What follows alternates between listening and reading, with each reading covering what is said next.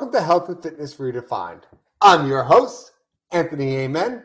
Join me today as we take a dive into the world of health and fitness, where we learn to overcome adversity to pick back versus fiction and see health and fitness in a whole new light. Today, ladies and gentlemen, we are going to go a little bit out there, if you know what I mean. But I'm super excited to learn about things that personally I know absolutely nothing about so before we really dive into what we're talking about, who we're meeting, let me welcome to the show Jonathan Potter. Let's get him on up here. And welcome to the show, Jonathan. Super excited to have you. Hi, Anthony. It's uh, it's great to be here, and um, yeah, excited to discuss this. You know, I think these these conversations are sometimes best with people who don't really know the subject. So, uh, looking forward to it. Yeah, I think I'm just going to ask you all the questions that probably all your clients ask you. So just right up, right up your boat right here. So first, tell us a little bit about yourself, how you got involved into becoming the CEO of Behold Retreats. Take us back, man. Yeah, sure, sure. And I guess you know, I think for me, the right place to start is actually um, my my childhood. So um, I grew up with pretty alternative hippie parents, and uh, I was lucky enough to grow up in Hawaii. Um, now, for for anyone who doesn't know Hawaii, it's a pretty substance rich, shall we say, environment. It's uh, it's you know, is a beautiful, magical, you know, tropical, you know, amazing landscape to grow up in but it's got a little bit of a dark side as well so it's got a lot of you know problems with substance abuse drug abuse alcohol abuse these sorts of things um, and so growing up in that environment and you know being through the american education system as we all have um, I really did not feel attracted to anything that was like substances. So my parents were pretty open minded, they were spiritual. Uh, I was very much in the other direction. So I was not open minded to any sort of uh, you know substances that might alter our minds, and I was not open minded to spirituality. So I was actually an atheist. Um, and so for most of my um, most of my life, most of my career, uh, I went into the corporate world and spent uh, you know most of my most of my time in my life in um, in management consulting and in strategy work. Uh, first in New Zealand, and then subsequently throughout Asia. And um, after about you know ten years in that line of work, I just remember looking uh, looking myself in the mirror one morning and thinking, "Gosh, you know, there has to be more to life than just that next promotion. There has to be more to life than that next paycheck, that next thing, that next client, the next deal." And uh, there just has to be something more. And so I decided to take a year off, and as part of that um, two friends came and uh, joined me in Peru, and we decided to join a, a, an ayahuasca retreat, which was about five years ago now. And it was a completely unexpected, transformational experience. It opened uh, opened the door to spirituality, and and life has never been quite the same since. Walk us through that, showing up to a retreat where somebody coming from the corporate world. So I'm just going to vision myself for a second, like all of us are. What what do you do? What how does what's the day to day function? Uh, what's the vibe like? Take us through that. Yeah, well, you know, um, the reason I actually gave this a chance was that I had witnessed a transformation in a friend of mine about about ten years prior to my own attending. Uh, of a retreat. And she left for the retreat. You know, she'd unfortunately had a pretty challenging childhood. She left for uh, a retreat, um, shy and, you know, pretty negative and closed-minded and she could just never kind of get in the flow of things in life. And she came back like a really transformed person. And um, i remember thinking at the time this doesn't quite resonate. This doesn't align with the narrative that i have in my mind and what we've been taught around you know substances that can alter your perception and, and your perceptions of reality. So that kind of anchored in my mind. And so when we had this opportunity in peru you know i thought okay um, this is you know why I'm taking a year off is to try and find myself and you know understand more about what life is about and the potentiality of life. And it seems like this seem you know this could be some meaningful part of that. But truth be told Anthony I was I was genuinely underprepared for the power of the experience. And so you know I went into that again as I said an atheist. I went into that thinking I had a lot of the answers, quote unquote, right about life.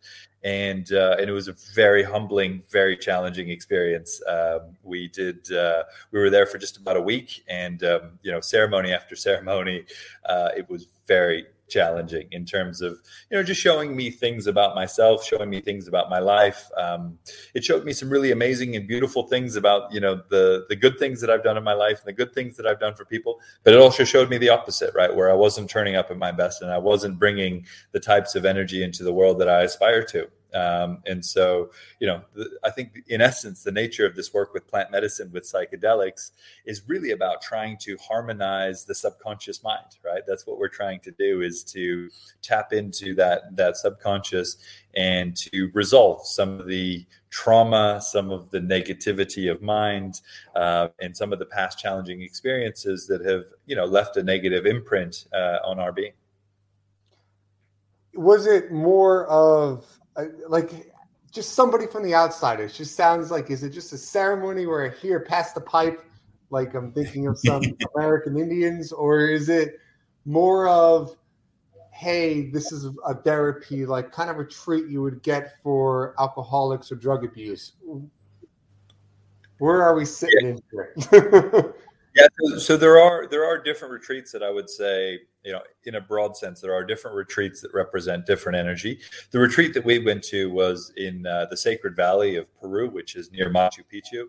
Incredible, beautiful location. Uh, more of a shamanic uh, style of retreat and um, really beautiful secluded property with you know beautiful fruit trees and a couple friendly uh, pets on the property and just really a sacred space you know um, for people to come together and you know amazing beautiful food. And so the way that it works is usually you know day one you arrive um, you kind of get settled in, get comfortable with the people that are there, meet uh, meet the psychologist or the you know the facilitators and the healers that are on hand, and you know just kind of align energetically, I suppose, with them.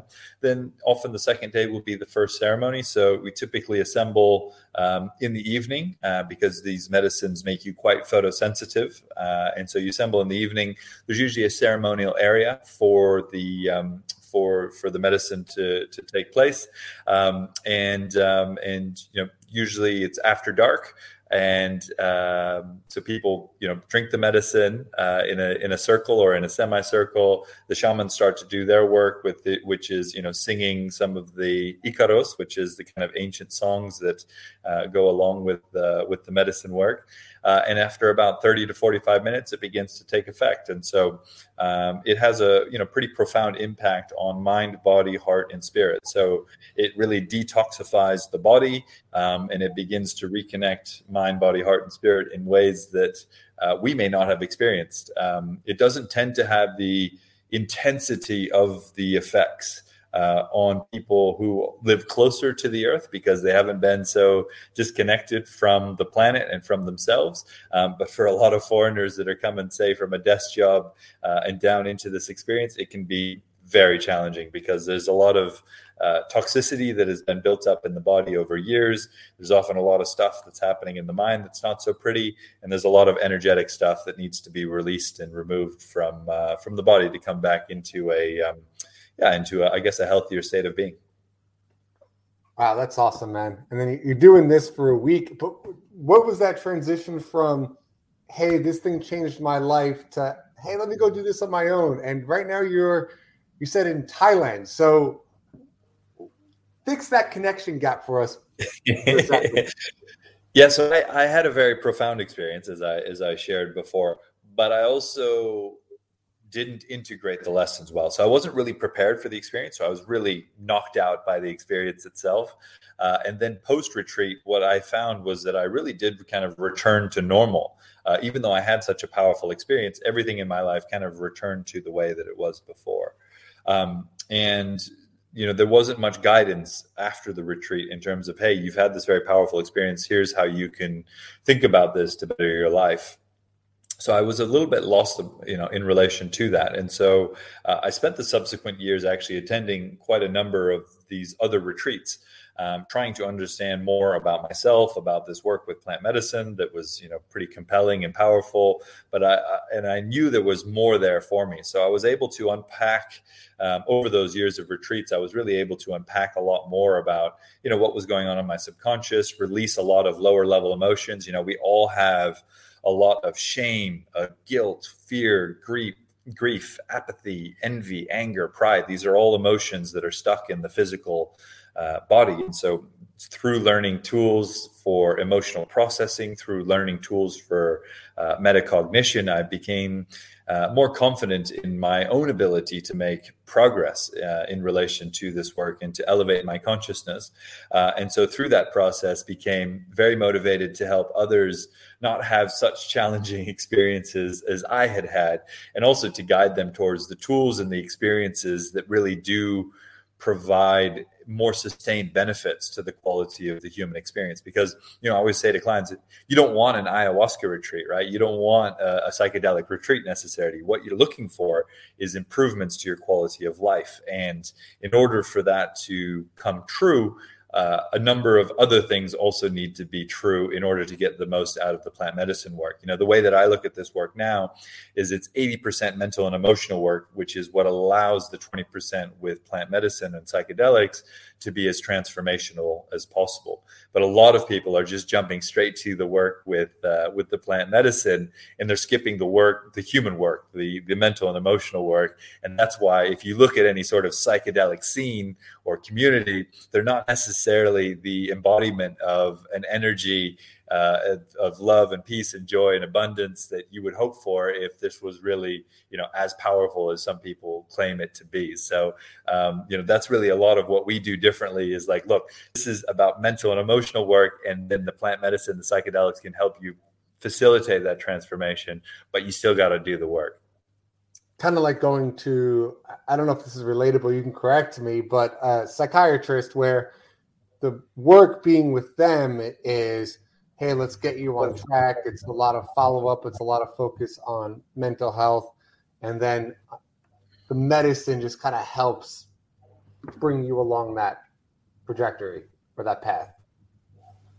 Yeah, I think that's. I think that's the hard drugs from big pharma. It's plant based.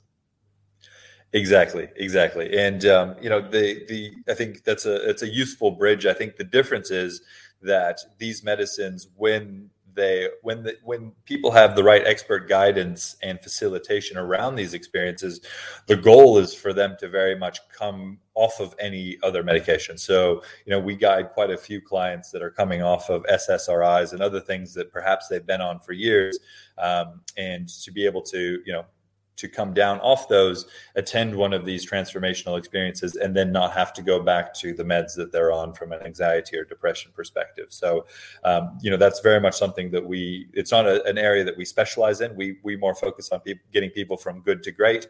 Um, but there are a lot of people out there who are on these SSRIs, and you know, they're they're ready to you know get back within themselves and and depend wholly upon themselves as opposed to some you know external meds uh, in order to be well.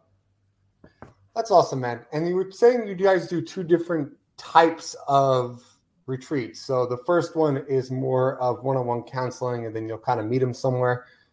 And then the other one is you're at they're actually spending a couple weeks pre-retreat, then going to a retreat with a group of people in certain countries. You were explaining.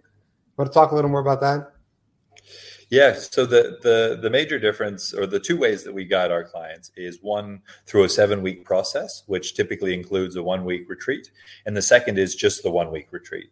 So for those clients that are ready to go deep with themselves and um, you know surface their limiting thought patterns, their limiting beliefs, really understand the basis for you know some of the behaviors that are no longer serving them.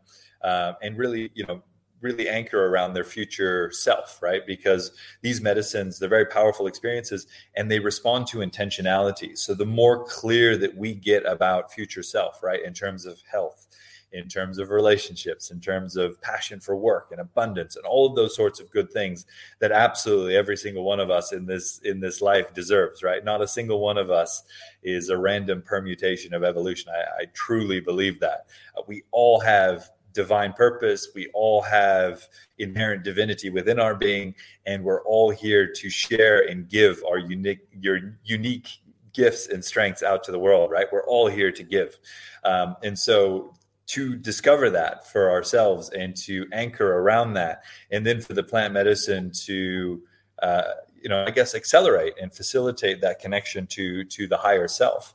Um, and so to be able to bring back some of that guidance in relation to hey you know here's here's what you are here's who you are and here's what you're really good at. Um, and to have this I, I, often describe this as sort of a a vertical a vertical knowledge right? It's not like you when you read something it's like oh yeah okay that makes sense. Um, but this is like this is embodied knowledge on a different level where you can feel like okay this is what i am in every cell of your body and it's like wow that's super powerful.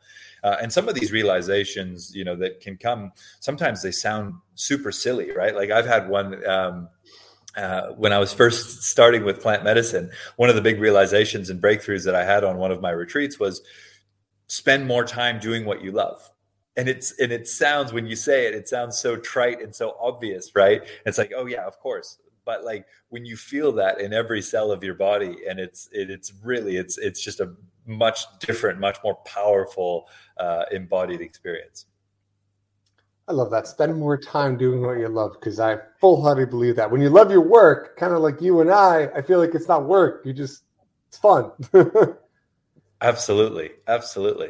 It definitely goes a long way. So i want to talk a little bit about the plant medicine you were explaining you're doing this kind of plant medicine, this kind. You mentioned a couple types pre-show. So just walk us through what kind of plant medicine you guys are working with. And then I just want to really focus on each one individual to see, because I know nothing about them. I'm not going to sit here and be like, oh, yeah, that one. So walk us through the medicines.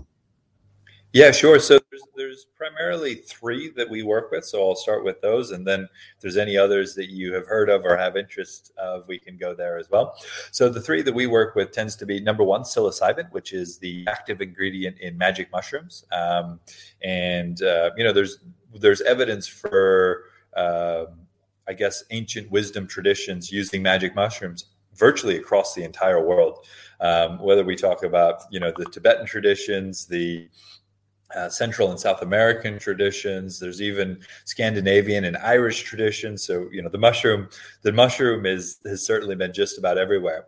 Um, and um, in relation to that, there's actually some some science that's coming out, I believe from Harvard, if I'm not mistaken, late, later this year, that it's going to provide a pretty compelling case for the fact that it's not that these medicines do interesting things to our brains. It's actually that our brains are as developed and as interesting as they are, in no small part because we have co-evolved with these types of medicines. So these medicines are very powerful neurogenetically, right? Which means that they um, they they create new neurons in the brain and they they support neuroplasticity. So they actually reconnect um, regions of the brain that normally don't uh, in, that don't interchange information.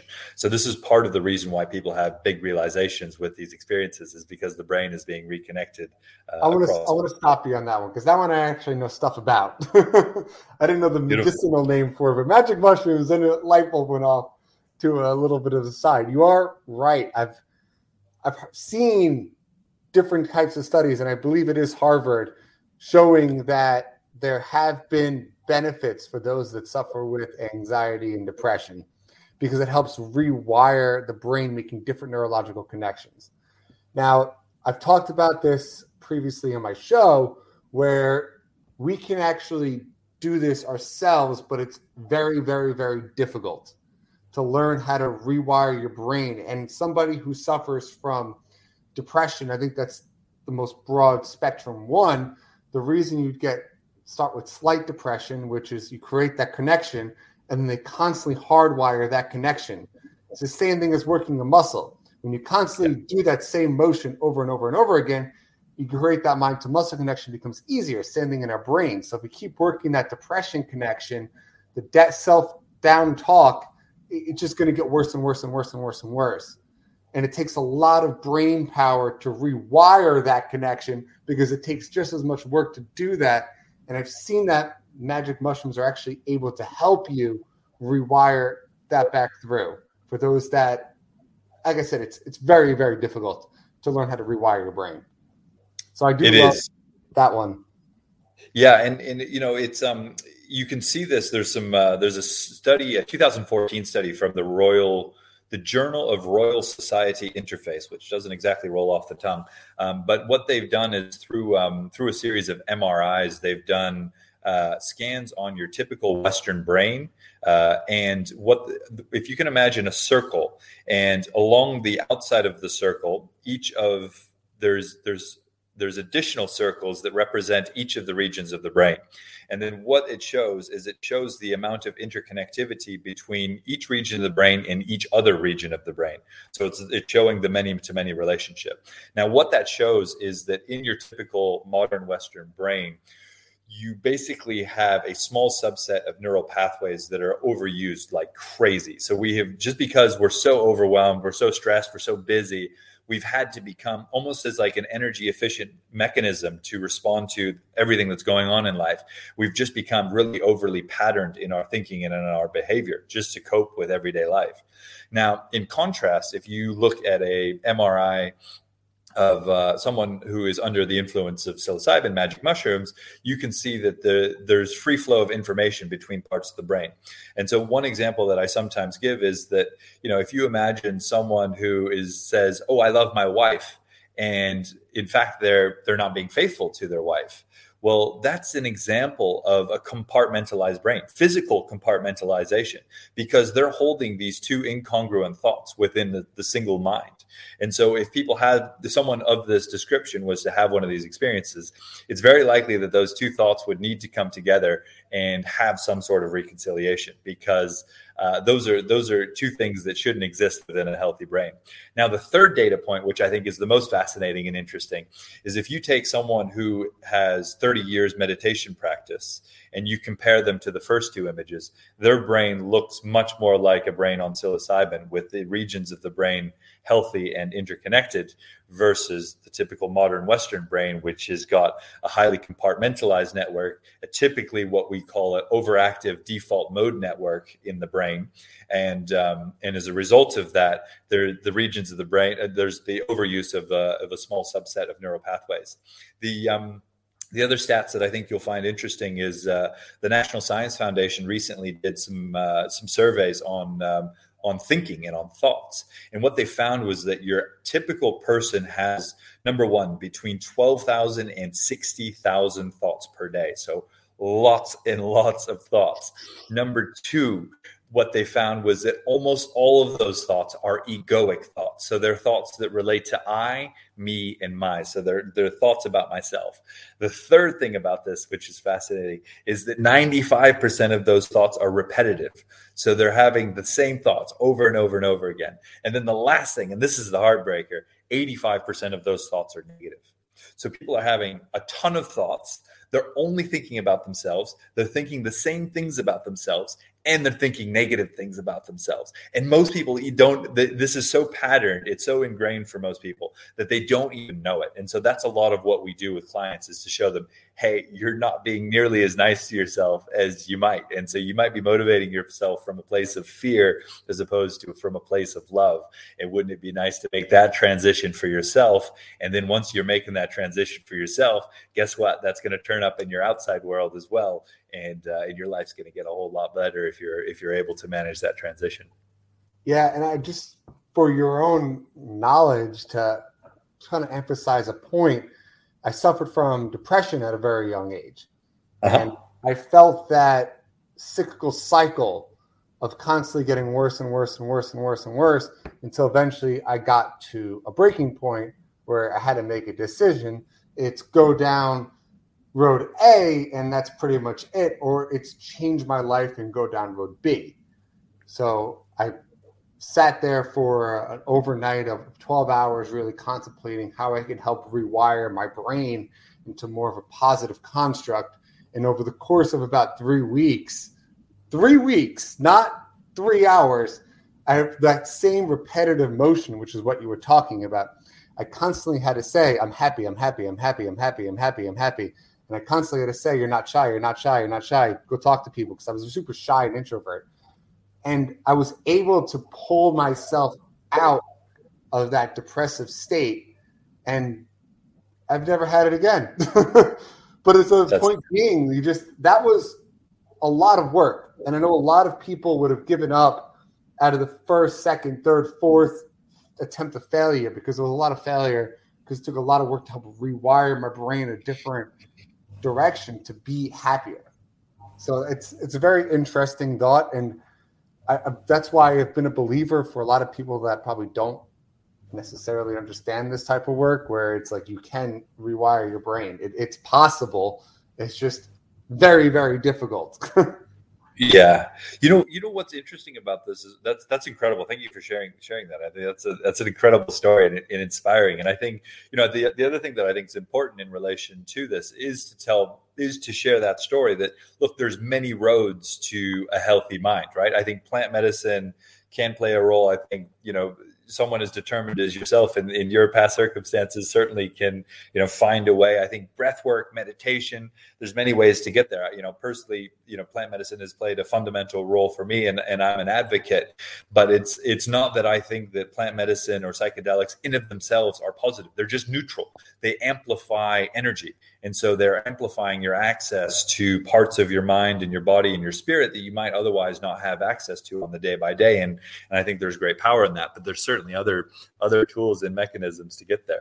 Now coming back um, we were speaking about medicine so we, we got stuck on psilocybin magic mushrooms. The other two that we work with are ayahuasca. Uh, ayahuasca is a combination of two plants from central and south america.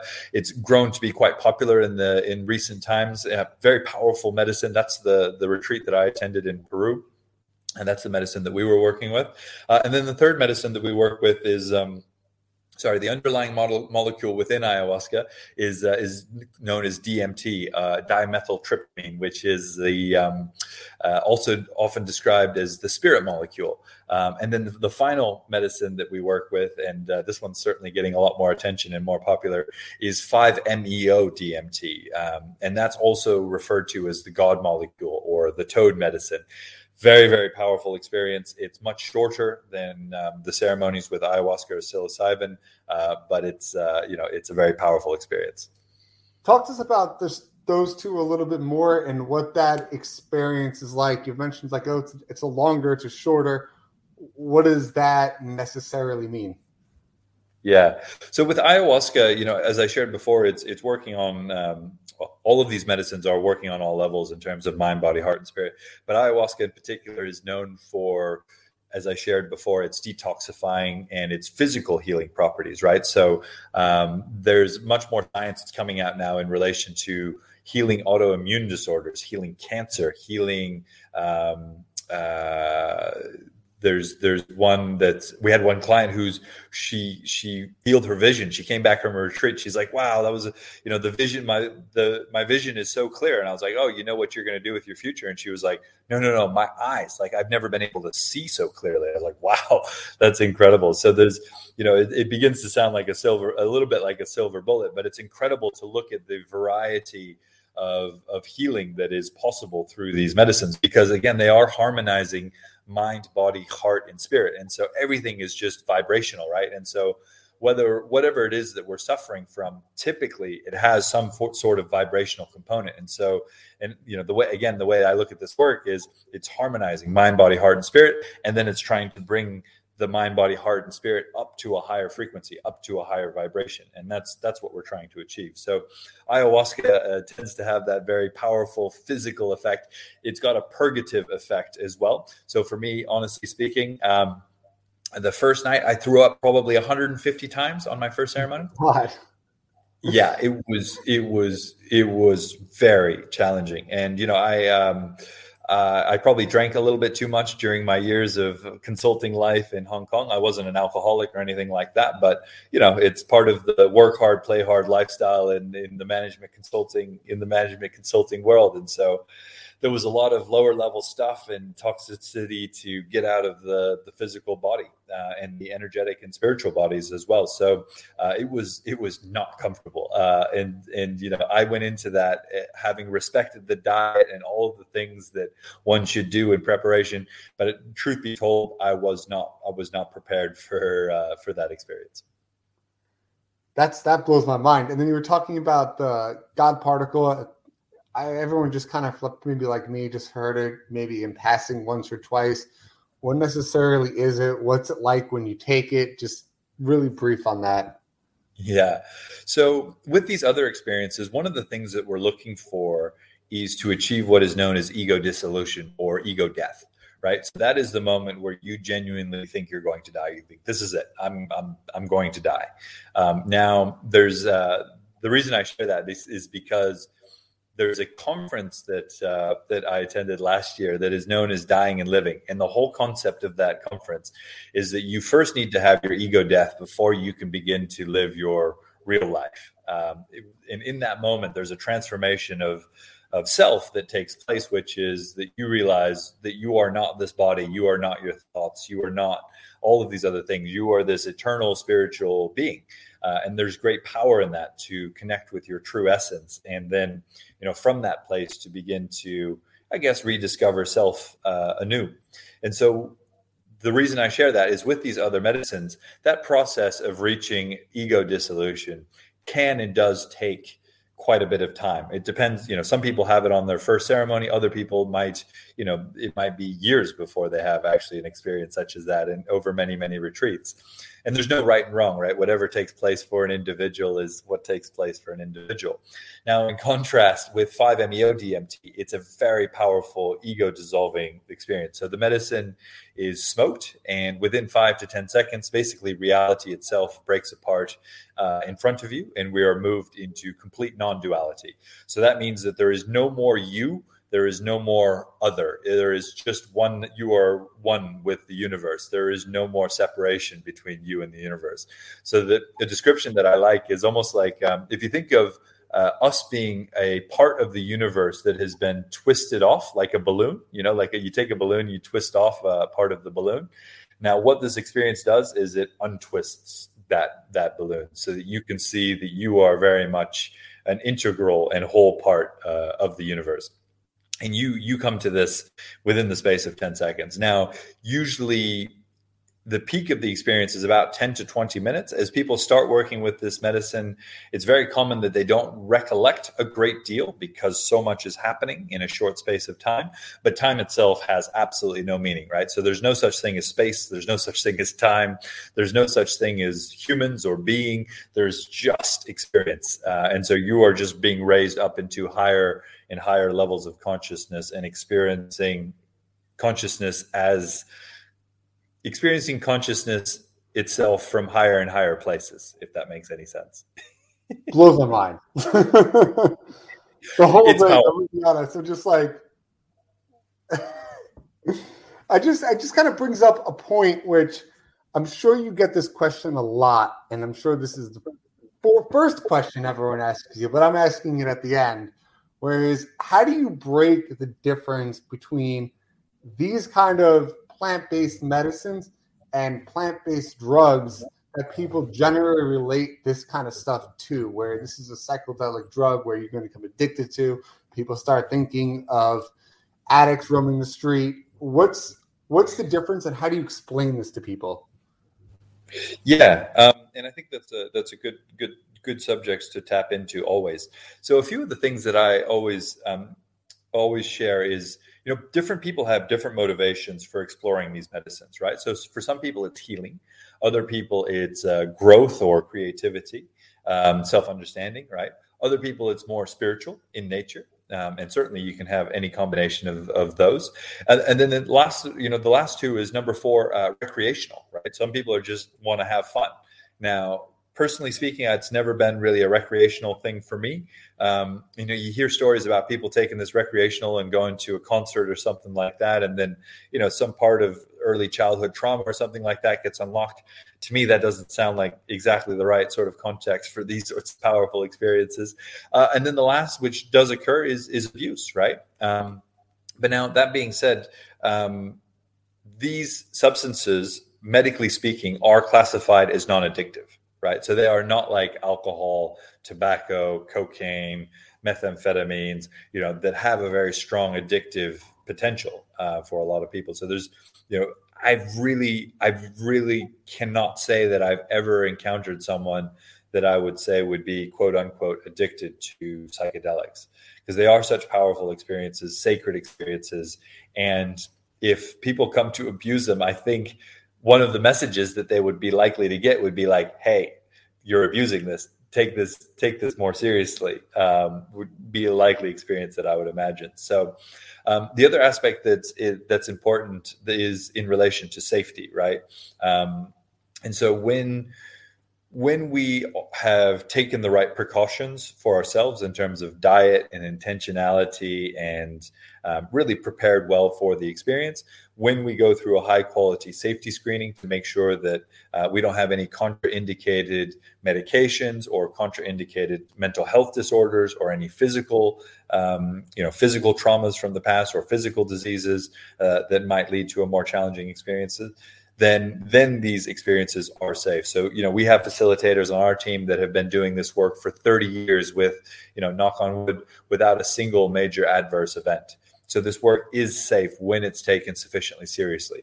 Now, unfortunately, you know, given the excitement that's coming in relation to the space, and the excitement is really coming and building very, very rapidly, I do think that a lot more people are getting more desperate in terms of seeking out experiences and, and, wanting to be you know better than they are. And as a result of that we're going to go through a period i think in the next five years where we are going to see a lot more psychedelic harm because um, because there's just a lot more uh, a lot more people doing this a lot more quickly without necessarily enough people who are well experienced in being facilitators and guides for those people who want to have these experiences. So, um, you know, thankfully, there's a lot more infrastructure that's quickly being built in terms of, you know, psychedelic support hotlines and these sorts of things that are coming uh, that I think should ease the burden as more and more people uh, experience with, you know, do experiments with their own consciousness.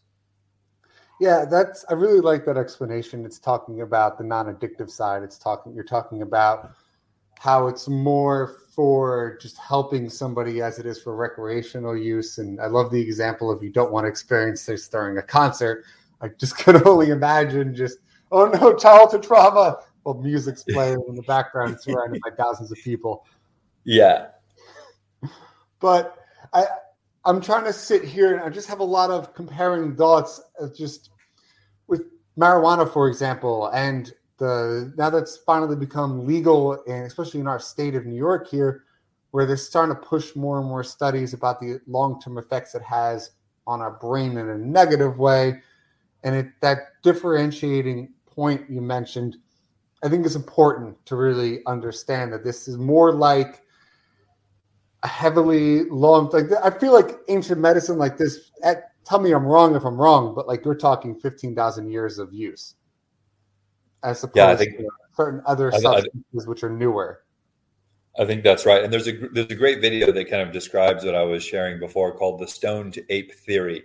So if anyone's listening would like to look that up on YouTube, I think it's a pretty good one. And, and I, you know, you're exactly right. I think you know, personally speaking, I would I would pretty much never smoke weed. And the reason being that i that i know it has debilitating effects on the brain over time. Uh, i think it can be effective in terms of treating symptoms but there, it doesn't have neurogenetic or neuroplastic um, properties as uh, as these other plant medicines do.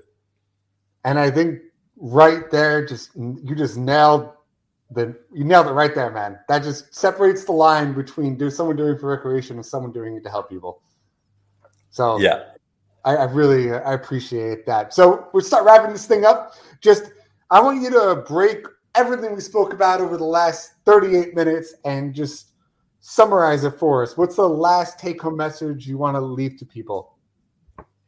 So, what's possible to recognize through these experiences is so profound and so life changing that it really is not reducible to natural language because once we realize that it's all consciousness everything is consciousness and that we have and that this is a game of life. This stage has been set for us to experience humanity and all of its ups and all of its downs and all of its imperfections. And it is a stage. And I think if we were to try to design something more perfect for a human experience, for a human trial, I think we would struggle. You know, we've got the best of the best of emotional states. We've got the worst of the worst. We have people that are doing unbelievable good, and we have people that are doing some not such beautiful things. We have the sun, we have the moon, we have the stars, we have the ocean, we have tides, we have seasons, we have different landscapes. It's just incredible, like reality. And and so to through these experiences, to know there's a higher order and that, you know, that emotions like love and joy and peace sit far above anything that could be debated or differences between us or you know these these lower level tensions that arise in our everyday life or between us and our loved ones or between countries that there are these higher truths that are accessible to us not just through plant medicine but through self discovery so you know the the message that i would say to anyone um, is is always prioritize your inner world because that is fundamentally the game of life. The game of life, the stage, the, the cards that we've been played here is do you spend your time and your energy distracted by all the things that are going on out, on the outside? Or do you take the time and the energy to really go deep on the inside and discover that everything on the outside is actually available through discovery on the inside? Uh, and and so that it's very e- easy to focus lifetimes and lifetimes uh, and we do reincarnate that's another thing that you come to recognize you can spend lifetimes focused on the outside world and make no progress on the inside world or you could take this one and focus on the inside world and get absolutely everything you ever dreamed of in the outside world I, I love that explanation. And then, last but not least, where can people find you, get a hold of you? How can they learn more about Behold Retreats? Take us through it. Yeah, um, we're uh, behold-retreats.com just look us up, Behold Retreats, and um, you know we we like to meet with all of our clients. So uh, if what what I've shared resonates with uh, with any of your audience, then come and have a chat, and uh, we'll see if we can uh, organize a game changer for you. Uh, most of our retreats are in Mexico, Costa Rica. Portugal, Peru, and the Netherlands. So if you're up for some travel, it's not uh, it's not been it's not the most popular time in, in history to travel, but uh, we've still got retreats ongoing. I, I, absolutely love it. And thank you for coming on, guys. And thank you for joining us on this week's episode of Health and Fitness Redefined. Don't forget, hit that subscribe button and join us next week as we dive deeper into this ever changing field. And remember, fitness is a journey, not a destination. Until next time. For us, we know what it's like to feel unhealthy, depressed, and downright defeated. We want to show others there is a right way and through fitness, you can do anything you set your mind to. Fitness can give you that motivation, confidence, energy you need to bridge that mental gap and prevent you from missing important life events. We understand it's about feeling better, living longer, and being good examples for our kids. We understand this because we live it. And for us, that's the redefined difference.